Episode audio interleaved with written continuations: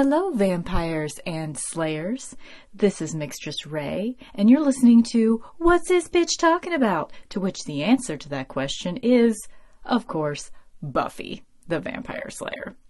So, um, this episode, I am discussing I Robot You Jane, which aired on April 28th, 1997. And as y'all may or may not know, this particular supplemental podcast of What's This Bitch Talking About is I am doing this project that will take seven years to complete, in which I'm going to watch every episode of Buffy the Vampire Slayer exactly 20 years after it aired. So since today is April 28th, 2017, we're doing I Robot You Jane today. So this was the eighth episode, I think, of the whole series. Yep. Yep. So, um, yeah, let's get into it. Um, I have all my ratings on here. I gotta like take my sweater off. Let's get into this. Okay. Let's get serious. Yeah. Okay. So, I gotta skip past this first page here. Okay, so this episode, just like quick plot summary, it is about a demon in the internet. Um, it's important to note that in 1997, we were still scared of the internet. It was um, back in this time period. My mom thought the internet was evil, even though she does not remember this. How convenient. And um, so she didn't let us have it. We had a Juno email client, so probably around this time period we had that. So we like it would dial up, get your email, and then that would be the only time you'd be connected to the internet. Um, so I had a lot of like email relationships with people back in the day. Um, anyway, I'll get into those stories later.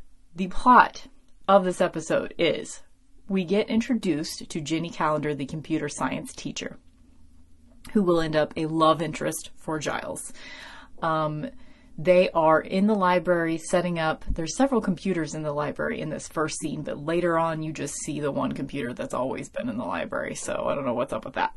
But anyway, um, there's several computers there. They're scanning a bunch of, they're archiving a bunch of books. Um, and the episode opens opens with a flashback to 1418. There's an evil de- demon Moloch trapped in the internet. No, he's not trapped in the internet yet. Spoiler alert. He's trapped in a book. And um, it's just the flashback is showing the monks like doing a thing, putting him in the book getting him out of the real world and p- trapping him in a book. And then they put the book in the box and they're just like, oh, I hope no one ever reads this book again. And then cut straight to Buffy opening the box and pulling the book out in the library because they're about to scan it into the computer. So, since I've already spoiled it, later in the scene, Willow is scanning the book and the text from the book disappears as she's scanning it. She doesn't see it because she's like distracted looking at the computer screen. Um, so then um, somebody starts talking to Willow via computer. And she is sort of flirting with this guy named Malcolm. Buffy is suspicious of this whole situation because people were very suspicious about meeting about people meeting each other online, not in person. Back in 1997, that was a thing. It was, you know, everyone was scared of it, which makes sense. Um, turns out Malcolm, who is talking to Willow, um, is actually Moloch the Corruptor, the demon. And um, he is super evil. And he eventually gets a bunch of kids to um like worship him, I guess. And they try to kill Buffy because Buffy's asking too many questions. You know, it's a pretty typical Buffy plot right there. Um, and then a Willow catches on. She catches on at a pretty good time, I would say, because she's like having a conversation with him and he says something about Buffy causes trouble. That's why she got kicked out of her last school. She just can't understand. Blah, blah, blah. And Willow's like, wait a second, I didn't tell you she got kicked out of her last school. And that's when she becomes suspicious of Malcolm. Um, and then uh, Malcolm ends up embodied in a robot since he's he's trapped in the internet when she scanned him. So he um the his nerds that worship him like create a vessel for him that is like a robot version of props to the prop department in this episode because the both the demon version of Moloch and the robot version of Moloch look pretty good, uh, I think. Um, so that's when they do. This is super cool. I like the way that they dealt with the way that they um, vanquished the demon in this particular episode. So since the demon is trapped in the internet, Giles doesn't exactly know how to do the spell to what they want to do is trap him in the book again. Um, and so he calls on the computer science teacher, Jenny Calendar, and um, she it turns out she is a techno pagan. We will get into that later. Um, so she like forms a circle you know like a witchy circle with other people on the internet. So they form a circle where everyone's a part of this um, thing of trying to cast the demon out of the internet. And when it works he doesn't actually get cast back into the book, but he gets cast into his robot vessel. And at this point, of course, Buffy and Xander and Willow are fighting the robot Moloch when he gets um, he gets bound to his robot self. So he's no longer on the internet. He's trapped in the robot. And that's how Buffy is able to kill him because she kills the robot. And since he's trapped in there, he's he's done forever, I guess. Now. Um, so that is the episode. Obviously, the theme of the episode is, you know, be wary of the internet. But, and plot wise, like B horror movie wise, this is a pretty cheesy damn episode. There's a lot of in continuity. There's a lot of like plot holes and things like that. Sorry, my chair is squeaky, but I don't feel like changing it, so you're just gonna have to listen to it. Yeah, squeaky, squeaky, squeaky. Anyway, um, so some of that stuff is pretty cheesy, but I, even though it's 20 years later, we've always obviously, you know, gotten over our fears of the internet for the most part as a society and all of the things that we were really afraid of in the beginning, most of those things have not come true yet. However, because it, it's, I still feel like the episode holds up, and I think that this episode is almost like two separate things. There's like the big cheesy B movie aspect of it that has plot holes and incontinuity problems for the series as a whole and then there's the the thematic conceptual meat of the episode which is mostly conveyed through the conversations between Giles and Jenny, which are fucking phenomenal. And I wrote down a lot of quotes, and I'm going to get into that a lot. So, um, let's see. Oh, how am I going to structure this? I need to think for a second let me just go through my notes here and we will um, just deal with them as they're written down and I'll elaborate on them. I feel kind of scattered. Like, um, anyway, let's see. Okay. So, flashback of demon. Oh, let's go back to the research. So, the research I did for this episode, like I always do, I have five different Buffy books that I consult for each episode, like looking in the index to see what they mentioned. Um, there is surprisingly little written about this episode in my particular resources. Um, the only two things that really said anything about the episode were my two episode guides. So, of course, they said something about the episode because they say something about every episode. So, my Bite Me book, which is my favorite episode guide, had some interesting things to say. I guess Moloch is possibly a biblical reference. There's like um, a verse in the Bible talking about do not sacrifice your children to Moloch or something like that. like, thou shalt not sacrifice children to a demon called Moloch. Okay, yeah, I don't know. I don't know. Um, and then um, I guess the general in chief of Satan's army in Paradise Lost was named Moloch. So that's most likely what this Moloch is named after because Joss Whedon is a super literature slash Shakespeare nerd. Um, there's a lot of references. It points out in Bite Me that there's a lot of references to Nazi Germany in this episode, which is kind of a theme in a lot of Buffy episodes, especially in the beginning. Like there's a point where Buffy and Xander are almost gassed. There's a point where Buffy is um, electrocuted, and according to Giles, had she not been the Slayer, she wouldn't have lived through it. Um, there's also like a kid is on a laptop, which was a really funny moment because he was like sitting on the stairs outside um, on a laptop at school. And my mom was like, What is that? Because it was one of those really, really, really old laptops that was like the body of the thing was gigantic and had a spot for a floppy disk drive. And when I say floppy, I'm talking about the ones that were actually floppy and the screen was like the size of an iPad mini, if that, you know? um, so my mom was like, what the fuck is that? It's a laptop.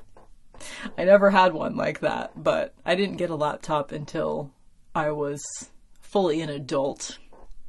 The first computer I ever got was the only computers I've ever owned personally are laptops. Um, but I didn't get my first one until like 2005. I think, it was the first time I actually owned a computer on my own. Anyway, um, so that was basically all there was um, in my complete Slayer episode guide, which, as I've said before, and I will say every time I mention this fucking book before I finally just decide to throw it the fuck away, it irks me. And I'm going to, like, actually read to you from it. Sorry, that was probably really loud. I'm going to actually read to you from it right now how much it irked me this particular time. Slut shaming in the Complete Slayer episode guide. You ready for this?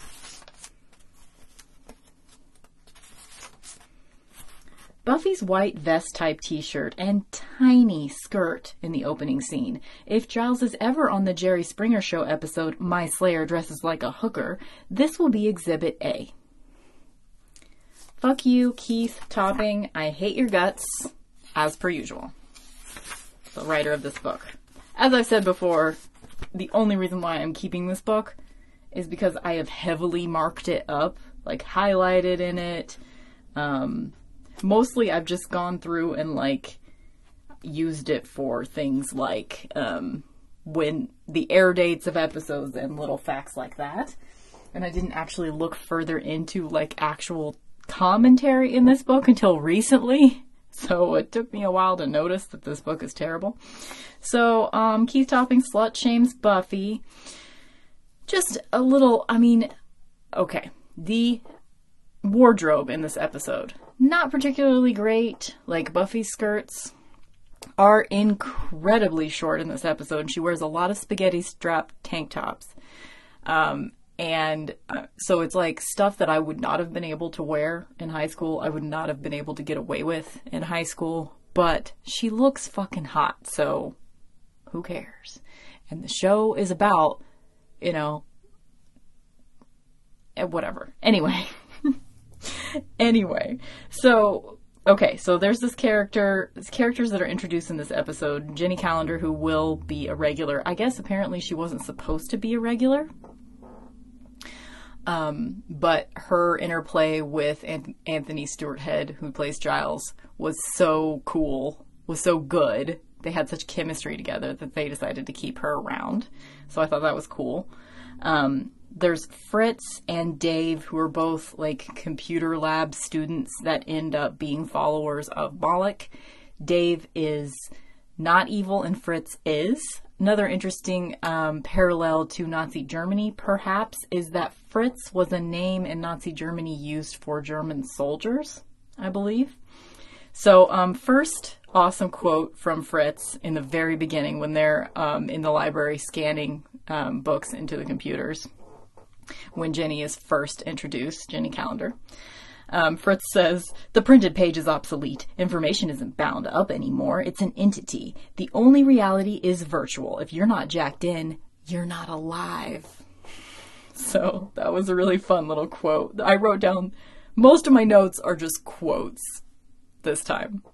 I wrote down a lot of quotes for this episode. Um, let's see what else is in my notes. I just want to try to get through my notes quickly and then my overall commentary can follow. Okay, so as far as um, there are two t shirts in this episode that really gave me 90s flashbacks. Buffy had on this one t shirt that had this kitty image. It's like a close up of a cat's face with like a spiked collar, and the cat is winking. And um, it turns out this was like an image that was that the person that created it, like back in the 70s, didn't copyright it. So it was just, it's been used for a lot of different things all over the place. And I just remember this particular cat image being on shirts in the 90s for sure. Uh, just f- flashbacks. And Xander was wearing a porn star shirt. Do you guys remember those? So weird. Like, why was that? It was just like the name of a brand, but a lot of dudes that I grew up with wore those fucking shirts. So that was funny to see the porn star shirt come back. Um, I'm gonna, there's gonna be a lot of quotes that I'm going to give you from um, Giles and Jenny's conversations with each other because it's so interesting. Because, you know, Jenny's coming from, she's a computer science teacher, she is all about the technology, and Giles is a librarian in 1997. So at that point, you know, we were his thoughts on integrating technology into librarianship were probably paralleled in a lot of real life librarians um, because he was he's not only reluctant to change but um, just some of his ideas like i didn't almost every argument between Jenny and Giles was like, I don't know who I agree with more. I like both of their arguments on almost everything. So it really excites me all the conversations that they had. It made this in, this episode incredibly enjoyable. Um, so one of the first one of the first burns from Jenny to Giles was he was um, he was carrying a book back to the stacks and he said, I'll be back in the Middle Ages. And Jenny said, Did you ever leave? Burn, Jenny, burn! That was good. That was real good. Um, there's a lot of shots in this episode that are used in the credits, so that's just something I like to note. Um, another thing of note no Cordelia in this episode. That makes a lot of people real, real sad. Um, let's see overall, Xander is really cute in this episode. Like, he's wearing his plaid shirts, he's the whole time. Most of the scenes in this episode are like in the library. Almost every scene in this episode is in the library and involving almost everyone except Willow. Like, even though this episode is about Willow falling for someone on the internet that turns out to be a demon, she's not actually shown a whole lot in this episode because most of the time when you see her, she's by herself typing in a com- front of a computer. So most of the time you see Giles, Jenny, Buffy, and Xander just in the library trying to figure shit out. And Xander's being very helpful. He's being not an asshole. The only time he was sort of an asshole was he's obviously jealous that Willow is interested in someone other than him. And Buffy just like totally calls him out. She's like, he she's like, "Oh, jealous man." And he's like, "I'm not interested in Willow like that." And she's like, "Yeah, but you're used to being the belle of the ball." I love that she said she called him the belle of the ball. Xander, belle of the ball. So in this particular episode, I have nothing to put in the Xander transgressions list. Thankfully, he was likable in this episode and totally cute. This is an episode that if that would make me have a crush on Xander again if he was always like he is in this episode. Um, later, Fritz is in front of the computer after Moloch has started influencing the kids, and um, there's just like a, a bunch of stuff flashing by on the computer screen, and Fritz is sitting there going, "I'm jacked in, I'm jacked in, I'm jacked in," which is awesome. Um, there's a lot of clothing in this episode, but not very much of it is that good. Buffy's wearing like a there's this scene where she's talking to Willow in the locker room and she's wearing like this shirt with a this like baby doll t-shirt with a bunny on it that's kind of cute, but you only get to see it like barely you get to see it in that scene. Um, there is one scene where Buffy this one has got to be the outfit of the episode to me, although it wasn't a great outfit. Um, but she was wearing a navy blue velvet mini skirt and like a black shirt. It had something on it, but I, I couldn't tell what it was. Like maybe it was a kitty. I don't know what it was. But um, it was a cute and like black knee boots. Or maybe she's wearing her brown knee boots again. I don't know. They just look dark colored. So that's the outfit of the episode, um, even though it wasn't that great. Um, term of the episode. There were a couple of good ones. There's just like a lot of snappy good dialogue in this episode, which is funny because like either they're in the library and there's really good snappy dialogue or they're somewhere other than the library and the dialogue was like written by someone else.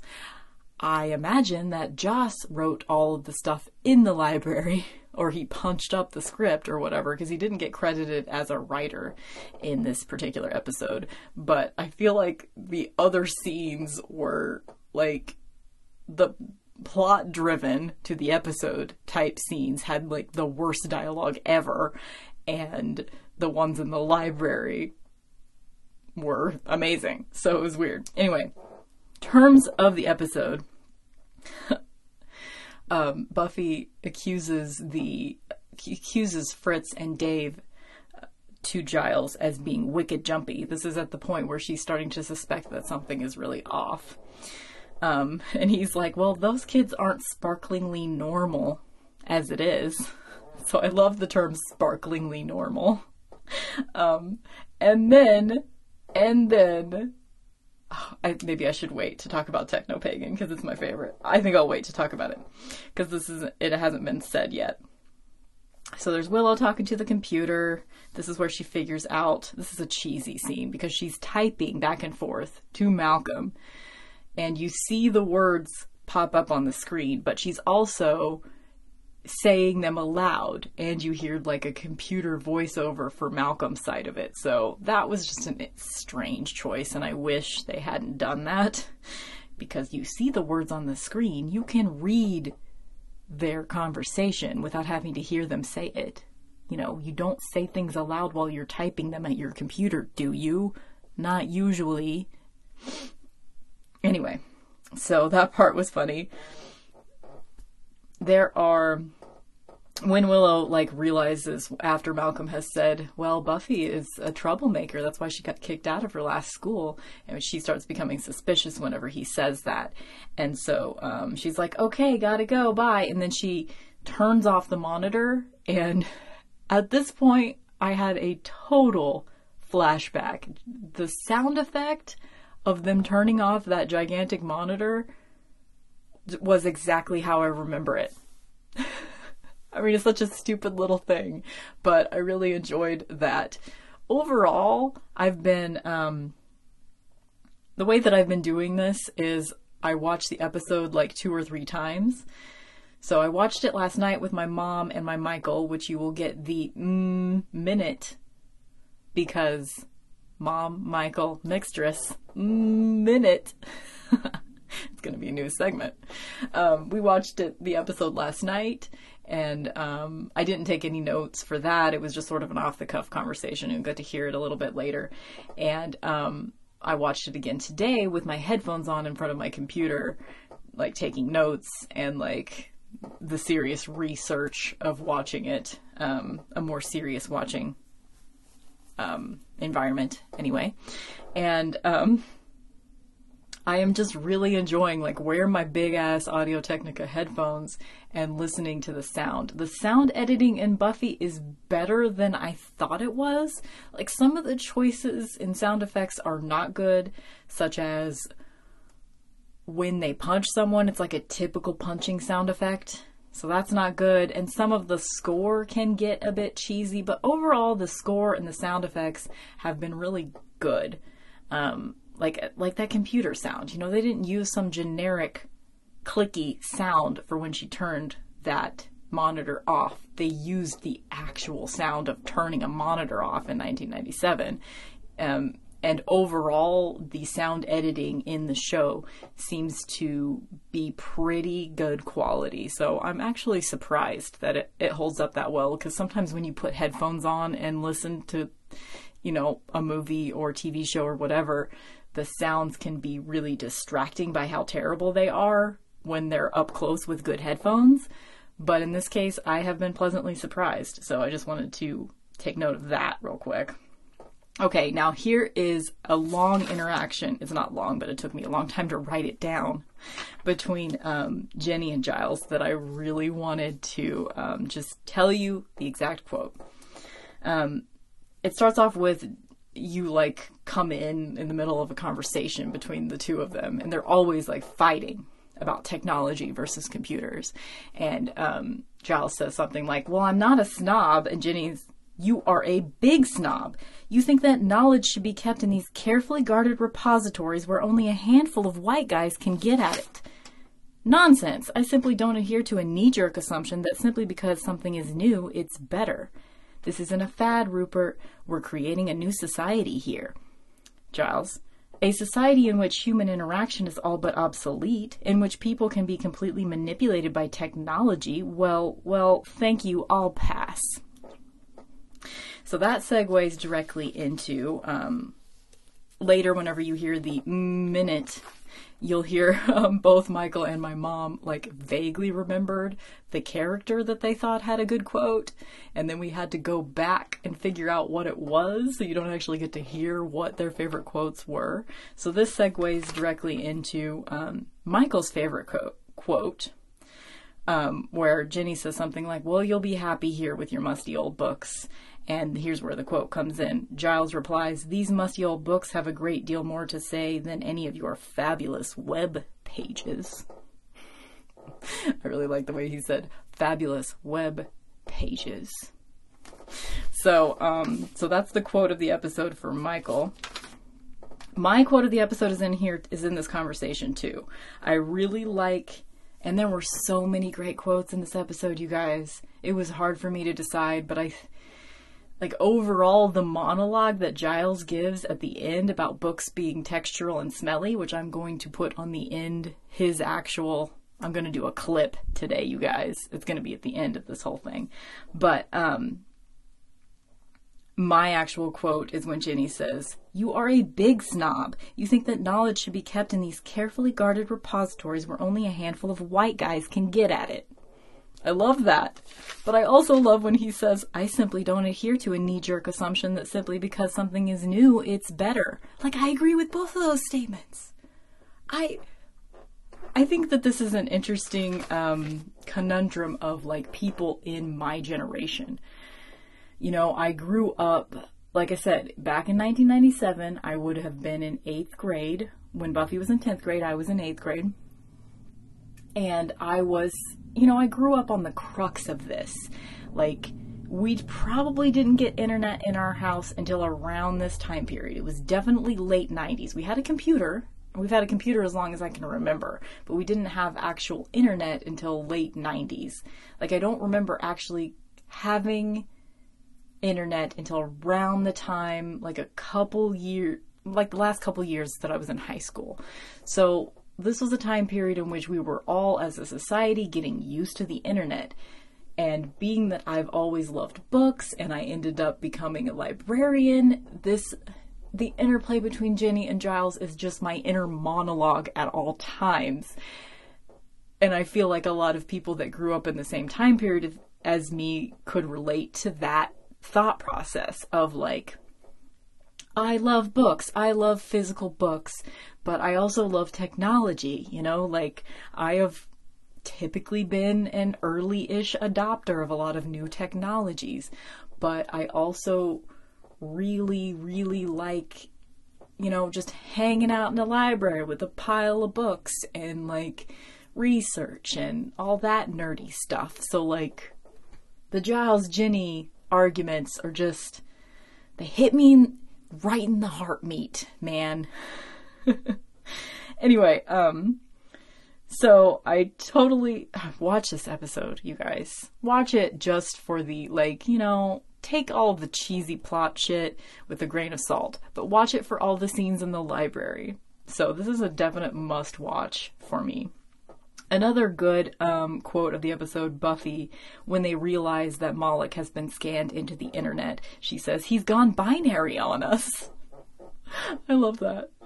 Uh, I think I'm just, like, not a lot of people rate this episode highly, so I think this particular one might be one of those that I that just is specific to me as a human. Like I consider myself like this is probably one of my top at least one of my top 20 episodes of Buffy, probably. Um, let's see. Where are we? Okay, back to another Giles and Jenny interplay moment. Um, she, I don't remember what he said to make her reply to this, but this is the part that I wrote down. Wrong and wrong, snobby. The divine exists in cyberspace, same as out here. Are you a witch? I don't have that kind of power. Techno pagan is the term. To which we got a segue now into talking about the term techno pagan. So every time I hear it in this episode, I'm like, oh my god, I forgot about techno pagan. I gotta start calling myself a techno pagan. I'm a total techno pagan. Like, I love this word so hard. So, last night I looked up the hashtag techno pagan on Twitter to see what was out there. For the most part, all that was out there on Technopagan was apparently there's a lipstick from Obsessive Compulsive Cosmetics that's called Technopagan, and it's sort of um, a really dark bluish, almost purple mom. You would call it Madonna blue. It's almost Madonna blue. It's a little darker, but um, it's it's a good color for a techno pagan lipstick, but that lipstick's $18, so I'm not going to buy it or anything. But almost everything that was on Twitter, hashtag techno pagan, was that lipstick. But there was also um, one where um, someone tweeted, I don't want to read it verbatim. This person is at 5 Horbust, H O R B U S T. She says, There comes a time when a librarian learns that techno pagan is the actual term. I love that. I don't have that kind of power. Technopagan is the term. So Ginny self identifies as a technopagan, which I love, and I also now I mean, I would get Technopagan tattooed on myself. No, not really. um, and then I decided, just for fun, let's look up on Urban Dictionary the definition of technopagan. So I'm going to read you both definitions here. Someone who blends modern technology with their pagan or witchcraft practice. That's definition one. Definition two is a person who works in the technology industry by day and practices witchcraft at night. So anyway, um, technopagan is the term of the episode, as I've said many times, and I just keep making excuses to say it over and over. techno-pagan Technopagan, technopagan, technopagan. Um, so it's time to put Moloch back in the book. Back in the book, Moloch. Back in the book. So this is when they create the circle in the internet. Um, Giles has gone to Jenny and been like, um, um, uh, there's, uh, you're gonna have to believe something that you're not gonna want to believe. Um, there's a demon in the internet. And she goes, I know. It's the best. um, so that's when he's like reading the incantation of how to put Moloch back in the internet as she's typing it, which, by the way, Robia Morte, bitch, why didn't you learn how to really type? Like, you're supposed to be a computer science teacher, and she's like pecking away with one finger as she's typing in this spell. I'm like, I call bullshit on her being a techno pagan if she doesn't know how to fucking type. She should be typing like a mile a minute. It should be like a blur. She should type so fast. You know what I'm saying? But apparently she didn't care enough about her role to learn how to type properly. She didn't even like do the ASDF, you know, putting her fingers in the right spot. She's a computer science teacher. She should know how to teach keyboarding. She shouldn't. Uh, okay, anyway, that's my one big, one of my big in- inconsistencies with this episode. one of many, but um, that's one big one. Okay, so um, for some weird reason, Giles is like, you know, as he's reading the incantation to Jenny so that she can type it into the internet, um, he is like actually reading it, doing a dramatic reading of it, which I found kind of funny. Like, I think it would have been a better scene if he had just been like saying, Order of Kalis, demon come, um, instead of like actually saying it really effectively. Um, that was a really cheesy moment though, whenever he gets bound into his robot vessel, like um, the way they're showing this happening, because it's just Jenny sitting in front of a computer screen and Giles holding a book, like reading the incantation so that she can type it in. That's it. Um, they show like the computer screen like flashing a whole bunch of different colors. Like there's a wind, a mysterious wind in the room. Then all the candles blow themselves out. And then she's like, okay, that's it. He's bound. And then they open the book and they notice that the text has not reappeared inside the Moloch book. So they're like, oh shit, where did he get bound? How do they know he got bound? I mean, I guess because of the wind and the computer colors, but anyway, he was bound in his robot vessel, as I said before, and that's when um, Buffy, um, he gets she gets him electrocuted because he like starts to punch her, and she ducks, and his hand gets stuck in a thing, and he just explodes. Whatever, he's fine. Then the very last um, scene is one that is really iconic and telling, and it's really important to the series as a whole. I think it's Buffy, Willow, and Xander sitting in front of a fountain outside the school. And this is the conversation that they have. They were um they were talking about like Willow's like why is the only boy that's been interested in me interested in me a demon robot? What does that say about me? And Buffy's like, that says nothing about you, honey. You forget that the boy that I'm interested in is a vampire. And Xander's like, yeah, and the teacher that I had a crush on was a praying mantis. and then Buffy says, let's face it, none of us are ever going to have a happy, normal relationship.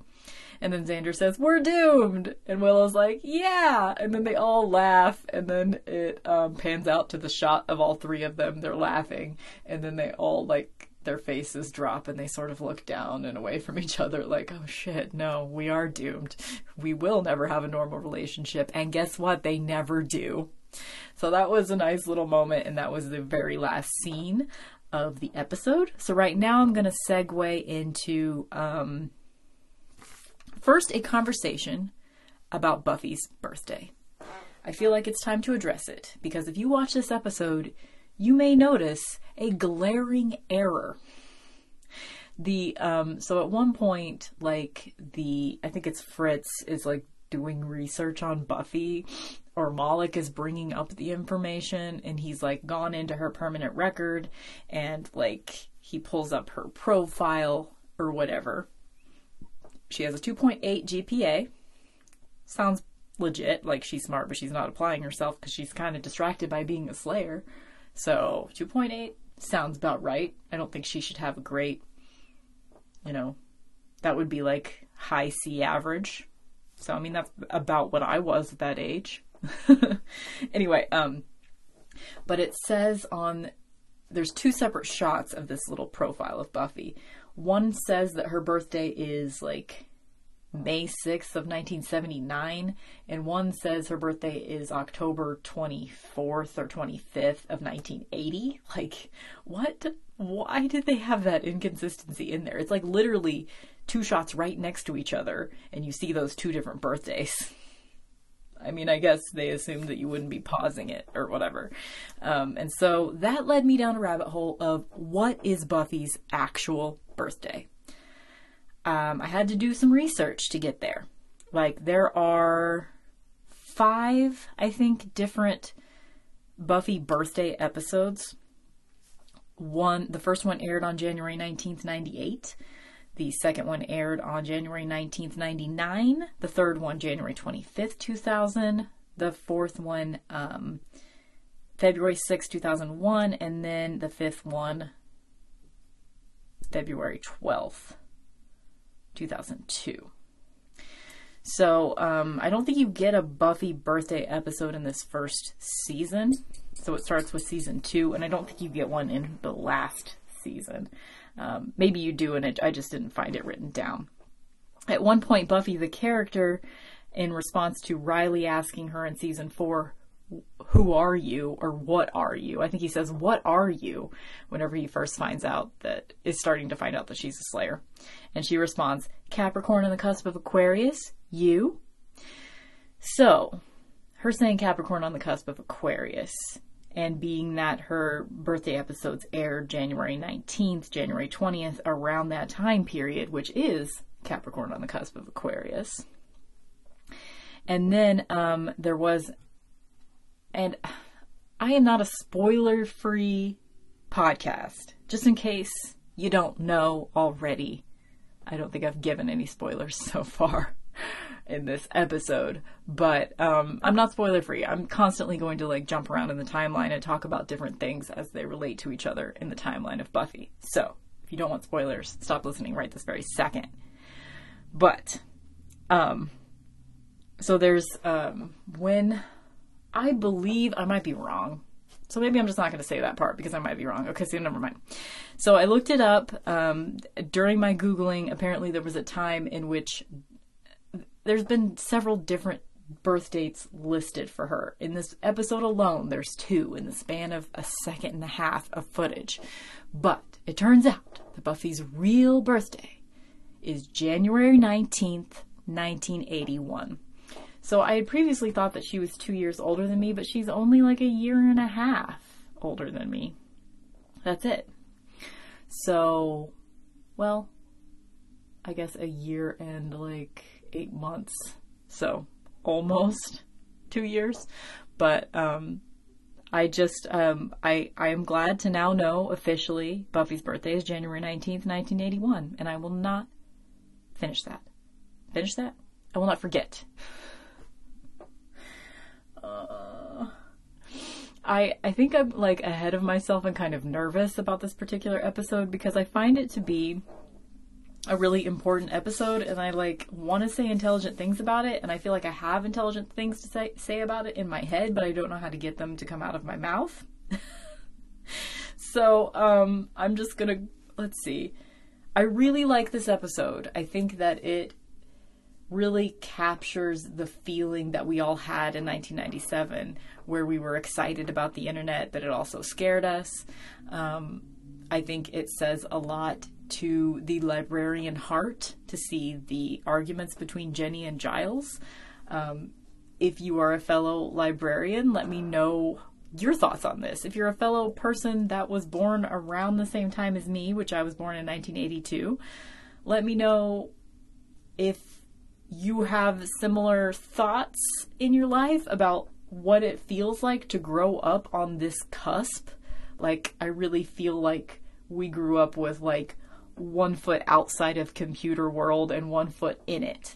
You know, like we have seen all of this computer shit, the internet become a fucking monolith in our lives. We've seen it. We were old enough to be aware of it happening, but young enough to like be in it for each step, you know, like we weren't set in our ways when the internet came around, but we were aware of a world before it, you know? And I've talked about that a lot of times. I find it to be really interesting, our particular generation being on the cusp of being on the cusp of Giles and Jenny, you know?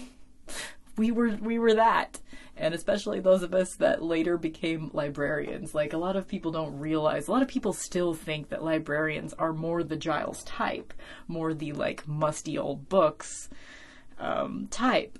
And um, but they're not. Librarians have always been like up to date with shit, you know? Like we've had in my small town in the Midwest, we've had computer, we've had our card catalogs on the computer since 1992. So um, we've had internet, we've had Wi Fi in our library for a while now. Uh, most of the time I've worked there, I think, um, although it did seem like it took forever for us to get it. But I mean, people my age have seen all this stuff come up. We saw the internet become a thing. We we saw Wi-Fi become a thing. We saw iPods become a thing. We saw iPhones become a thing. We've seen all these things come up. Um, and I I don't know. There's something that intelligent I want to say about it, but I just don't know how to say it. Maybe someday I'll figure it out. So please let me know your thoughts if you have any thoughts on this particular philosophical um, rumination that I'm path I'm trying to go down here. So let me know if you have any thoughts. Mixtress Ray Radio at Gmail. M I X T R E S S R A D I O at Gmail. So let's go ahead and segue directly into the mm minute, and then I'll come back and give you my ratings for the episode. Okay, it's time for the mom minute. I just made that up. I'm not sure I can make it a whole minute. Well, okay. So we just watched I Robot You Jane. What are your thoughts? My thoughts are it was kind of scary and I really liked Giles' outfit when he was giving the speech. The spe- speech about books being smelly? Yeah. That was a terrible. What? I said that was a terrible tie. Oh, but the tie had diamonds and his shirt his shirt had stripes and he had one of those bar tie tack things and he had like his usual tweed jacket and he had a vest that was really low cut and it had six buttons on it. Whoa. Double breasted buttons. Totally took in that whole outfit Yeah, he Of- looked really hot. Of many textures while he was talking about books having texture. That's right. That's right. So, um, do you have a favorite outfit of the episode? That was it. Oh, I yeah. think we just We covered just that. discussed that. so, if you. Any other thoughts to add? I remember when computers were scary. Yeah. The internet was evil. We couldn't. We weren't allowed to have the internet because it was evil. We got it in like 1995. No, we did not. That's pretty early though. We did not. I think We we, had did. we had the Juno email client for a while before you allowed us to actually have full on internet. Because for some reason, emailing wasn't that evil to you, but the actual internet. And I remember saying, "But mom, you can look up anything." Yeah, but you still can't believe everything you read. Oh yeah, but I saw it as a research tool. Except all I ever looked up was pictures of Marilyn Manson and Tori Amos. Yeah, it's a good thing. So if you had to give it a rating of, you know, just how much you liked it, zero to five. Well, as you know, you and I are currently on season 6 and we jumped back in time We went straight from, um, from something that you're not going to know about for a long time, well, like six is years. this is not a spoiler-free. well, yeah, but we don't get to talk about season six while we're in whatever season We we're don't? now. I don't think you should. All I gotta say is thank God they worked out Willow's hair because it was a mess, a hot mess in the beginning. And I this- like this hair. it's just long and straight. And the the terrible ponytail, like they just worked out her whole wardrobe and like the little little scrunchy ponytail holders that she yeah, used. she didn't have her wardrobe yet. No, she didn't. It was. It's starting to get cute though. She's wearing a purple fuzzy They- sweater but they're in this trying to Make her one. too much of a trope in the beginning. You know, I don't think so. the nerdy, you know, girl next door. Well, she was. That's who she was. Well, yeah, and they're like playing it to a T in the ver- very beginning. I think that's fine. Okay, so as you know, we're watching season six right now. And so jumping back into this season, which is One. season one, It's very jarring. well, it was really fun to see the contrast. Yeah. The lighting's gotten better. There's just the production value has gotten better. And Buffy is so bouncy and Yeah. Yeah. short miss skirted. that. She used to be more more lively, jovial, Very happier. bouncy and was short happy. skirty. Yeah, she's very bouncy and short skirty. Yeah. I enjoy that Buffy. Yeah. The bubblegum Buffy. Bubblegum Buffy.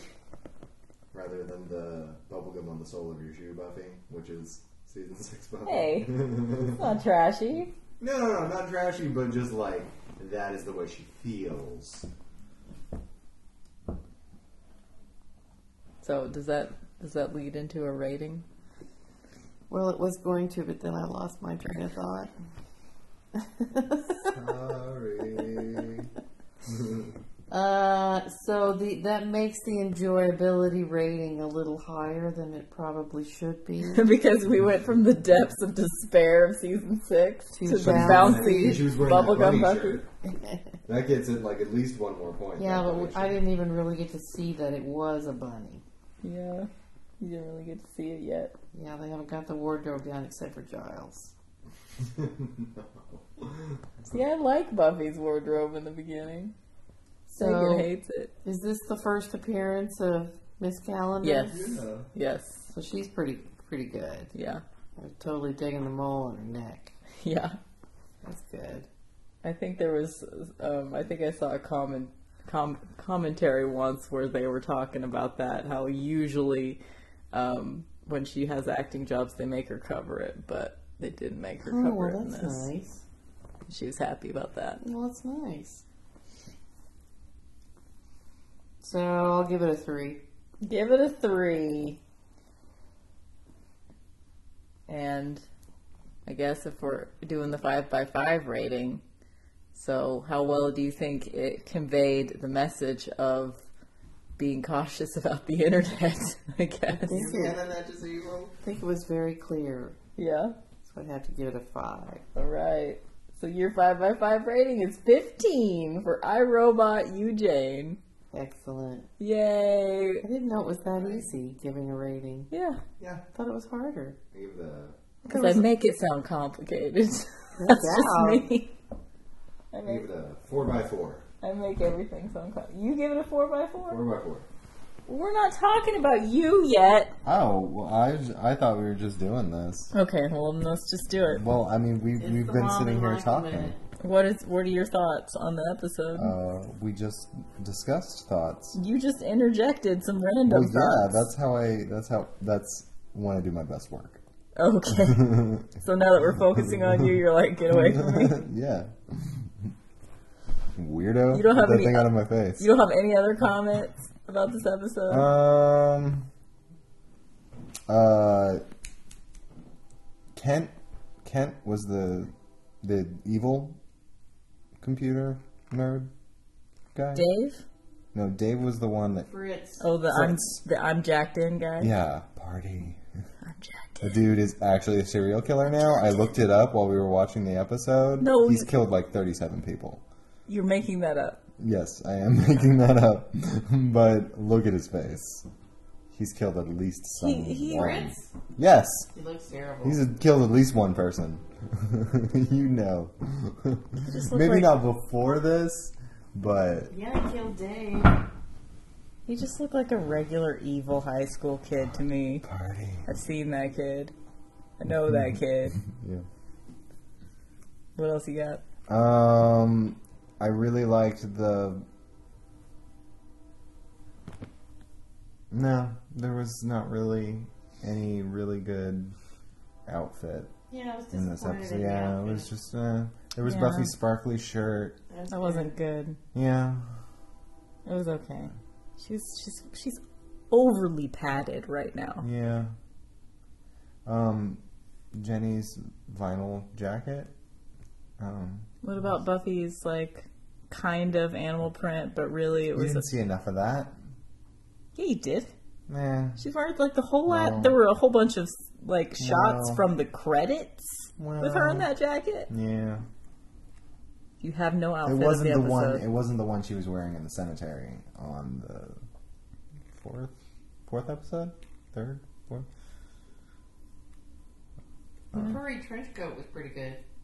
Yeah, with the Yeah. weird little Buffy's- kid gla- glasses sunglasses. Those are good. that she got that she stole from a child. Yes, and then she wore them at the end too. I don't know. So you don't have an outfit. You don't want to give it to Giles. Mm. No, no, that was terrible. It was awesome. That tie was oh so gaudy, and it was like one of those thick ties too. It's awesome. and she was wearing it too short, and oh It was awesome. no, that was not for me. What about quote of the episode? I guess you weren't taking notes. No, I wasn't taking notes. Um, I anything? should have, Giles. Xander had one. Xander had a good quote. Yeah, I did. Whoa, oh. there was one thing that Giles said. That whole speech at the end. That's my quote. No, no, it was earlier than that. Way earlier than that. It was something I wanted to make a gif out of. Or or just the quote could just be the term techno pagan Yeah. because it is beautiful. what did she say? There's a lot more of us than you know. I don't know. She's such a weirdo. And then you said, "No, Jenny, No, it's just you." no, it's just you. No one else has ever called themselves a techno pagan except for me. Every time I watch this episode, I decide I'm going to start calling myself a techno pagan, and it lasts about a week. Yeah. And so, okay, you don't have a quote. I do, but I just can't remember it. We'd have to go back. Yeah. Yeah, me too. This is just the first watch through. Of course, I will be watching it two more times. Yeah, find that Xander quote. Okay. When I, Good. when I take notes, because this time I thought we were just going to talk to mom, so I was not prepared. I'm sitting here, so I can't shut my mouth. You know me. Yeah, that's true. So what Can't is not? so what is your five by five rating then? I said four by four. You said four by four. Yeah. So yours is sixteen. Mom's is fifteen. I am not ready to give Yeah, I am not already. I have much more research to do. I like to uh, rate things based on more of a visceral reaction. More belly Yeah, from the belly. yeah. Okay. All right. Well, how do we sign off of this? This is, That, Chicken has, that has been the mom Very minute. this is the mom minute. The mom minute. That was actually eleven minutes. The The mom mo- and Michael The 11 Mom and Michael. The mom- memento minute. We we like to call it the minute. Mmm. minute. All right. So now that you've experienced the mm, minute, I think that's what I'm going to call it from now on, even though it will be more than a minute, because it will be um, almost always I'll be able to watch the episodes on Thursday nights with my mom and my Michael. So there, I should be able to recreate that segment possibly every week as long as they're both agreeable to that. So it will be mixtress mom and me the mm, minute like mm, fashionik. um, okay, so it's time for my ratings of the episode. Um, the object of the episode, the thing that the object of affection of the episode, the thing that I would like to pluck straight out of this episode to keep for myself for all time is Buffy's fuzzy brown trench, trench coat. Um, she wears it for like a so many so many outfits in this episode, but she wears it for like a second when she's tailing Dave to see what's going on, to try to figure out what's going on with this whole weird Moloch computer whatever thing. So she's like following him wearing these cheesy cute little sunglasses and a brown trench coat. And the brown I can't figure out it almost looks like crushed velvet, but the pile is too thick. I mean, do you call it a pile when it's not carpet? I don't know. But it looks more like upholstery grade crushed velvet, if that's a thing. And it has like a big 70s, 90s collar that she has popped up, and it's just, it looks really cozy and cute, and it's brown. I definitely need a, a crushed velvet brown trench coat. I mean, why don't I have one? So that's the thing that I would like to pluck out of the episode to have for myself. As I said before, the outfit of the episode, I mean, it's kind of a stretch, but I really do like Buffy's short skirts in this episode. Um, there's just something about a knee boot and a super short skirt. I'm totally into it, you know? um, so I like her her short navy brown cr- velvet skirt that she had paired with like a black baby doll t-shirt that says, that had some kind of design on it. I liked it. It was okay. Not a not a huge fan, but quote of the episode like I said before. I mean, there's so many good quotes that it's sort of a tie, but to pick like the shorter quote because what you're going to hear at the end of this episode here in a second is the actual dialogue of Giles saying one of the best quotes ever, where he talks about books having texture and smell, and it's just like this dream librarian quote about the love of books and knowledge and how books and knowledge should be tangible. It's it's the best. It's the best. But I didn't write that one down because I wanted to play you the actual footage, the actual clip. So, since you're about to hear that, um, I'm going to tell you my other favorite quote, which I already told you earlier, but I just want to repeat it. When Jenny says, You think that knowledge should be kept in these carefully guarded repositories where only a handful of white guys can get at it. Which I think is a really nice woke Jenny moment. You know what I'm saying? So I'm going to write that as the quote to refer back to it later. Woke Jenny moment. Okay. Um, there wasn't really there wasn't any music in this episode really. Um, there wasn't any listed on. I tried to look it up online. There wasn't any listed in either of my episode guides. Um, so that was kind of odd. I mean, there was a score. The score was kind of good in this episode. Um, so my five by five rating. Okay, I need to I need to actually get serious and do that. My mom gave it a 3 by 5 so a 15. My Michael gave it a 4 by 4 which is a 16, which you just heard. Um, I really like this episode. Um, and I think it conveys the message pretty well. I don't want to give it a perfect score though, because I know, because comparing it to my favorite episode of all time, which is Restless from season four, I mean, obviously, I'm going to give that a perfect score because it's my very favorite episode. And this one had some plot problems, like I said before. So, as far as straight up enjoyability of this episode, I think I will give it a four. As far as clarity of message, I feel like this episode really, really got the message through very well. I think, you know, our fears of the internet, meeting people on the internet, what the internet means to us as a culture, were legit back in this time period, and this particular episode didn't wasn't conveying the internet is evil or the internet is good. It was neutral. By just watching the interactions between Jenny and Giles, you see that there are great points on both sides of this argument. And it sort of, like I've said a bunch of times, it sort of conveys the middle point where we were having one foot in the internet world and one foot out of it at this point. Now we're fully inside the internet. We're fully jacked in at this point. I also want to point out that all the times that Fritz was talking about being jacked in during this episode, this was pre Matrix. I mean, Matrix was probably being shot at this point, but the Matrix didn't actually come out until 1999. So, I just want to give credit right there. This whole being jacked in bullshit. Of course, that was a concept in sci fi books forever. So, it's not like Joss Whedon invented it, but I'm just saying, pop culture wise, this was before Matrix. Just so you can put it all in perspective.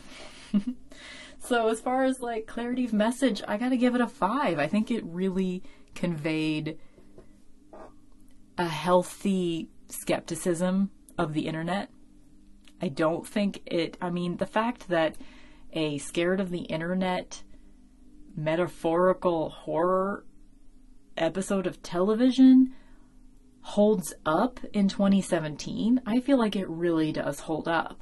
Like, it's not like it would be very easy for this subject to be really laughable now, but I don't, but the way that they handled it, I think, was really mature, and I don't find it laughable.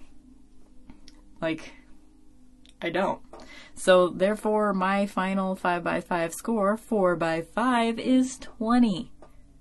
So, that's pretty good. I think I've given other episodes 20 at this point, maybe. Maybe one other episode got that. But, um, yeah. So, that's pretty exciting. So, that's, that's it for for Mixtress Ray today on I Robot You Jane. You can find me on Tumblr, Twitter, other places on the internet on mixtressray.com, like all my links to all that stuff. I am Mixtress Ray on Twitter, Tumblr, Instagram, all those things, YouTube. And um, I'm trying to get better at Twitter. So like you could actually follow me there and I'm trying to like really like update people on everything from there. So um yeah, go find me there. I will be back next week with The Puppet Show, which I remember as being a bad episode, but I think I'm biased because puppets freak me out. so I think the episode itself is probably good, but it's just puppets. There's a lot of puppets. I don't like puppets. Animated puppets. Okay, so next week is gonna be kind of hard for me, just um, sensory wise, but we're gonna get through it. We're gonna get through it. We're gonna get a lot of Cordelia next episode, so look forward to that.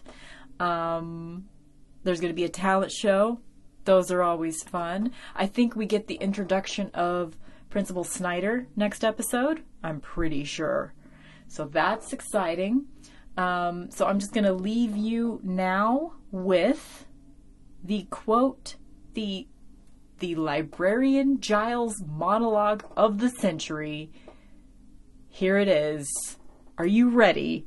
All of you book lovers out there like me are going to enjoy this particular quote, I think. So, here it is. Actual clip. Hopefully, I don't get in trouble for that here it is. Here's Giles with an amazing quote. I will see you guys next week. Bye. Well, it was your book that started all the trouble, not a computer. Honestly, what is it about them that bothers you so much? The smell. Computers don't smell, Rupert. I know. Smell is the most powerful trigger to the memory there is. Certain flower or a, a whiff of smoke can bring up experiences long forgotten. Books smell musty and, and, and rich.